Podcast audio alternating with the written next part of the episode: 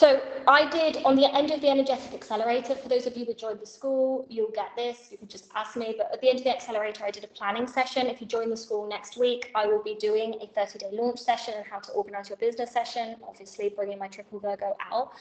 Um, the way that I organize, and I talked a little bit to this yesterday, is that every month I do one big thing that's a money making activity. And um, every day I do the mini things that are money making activities.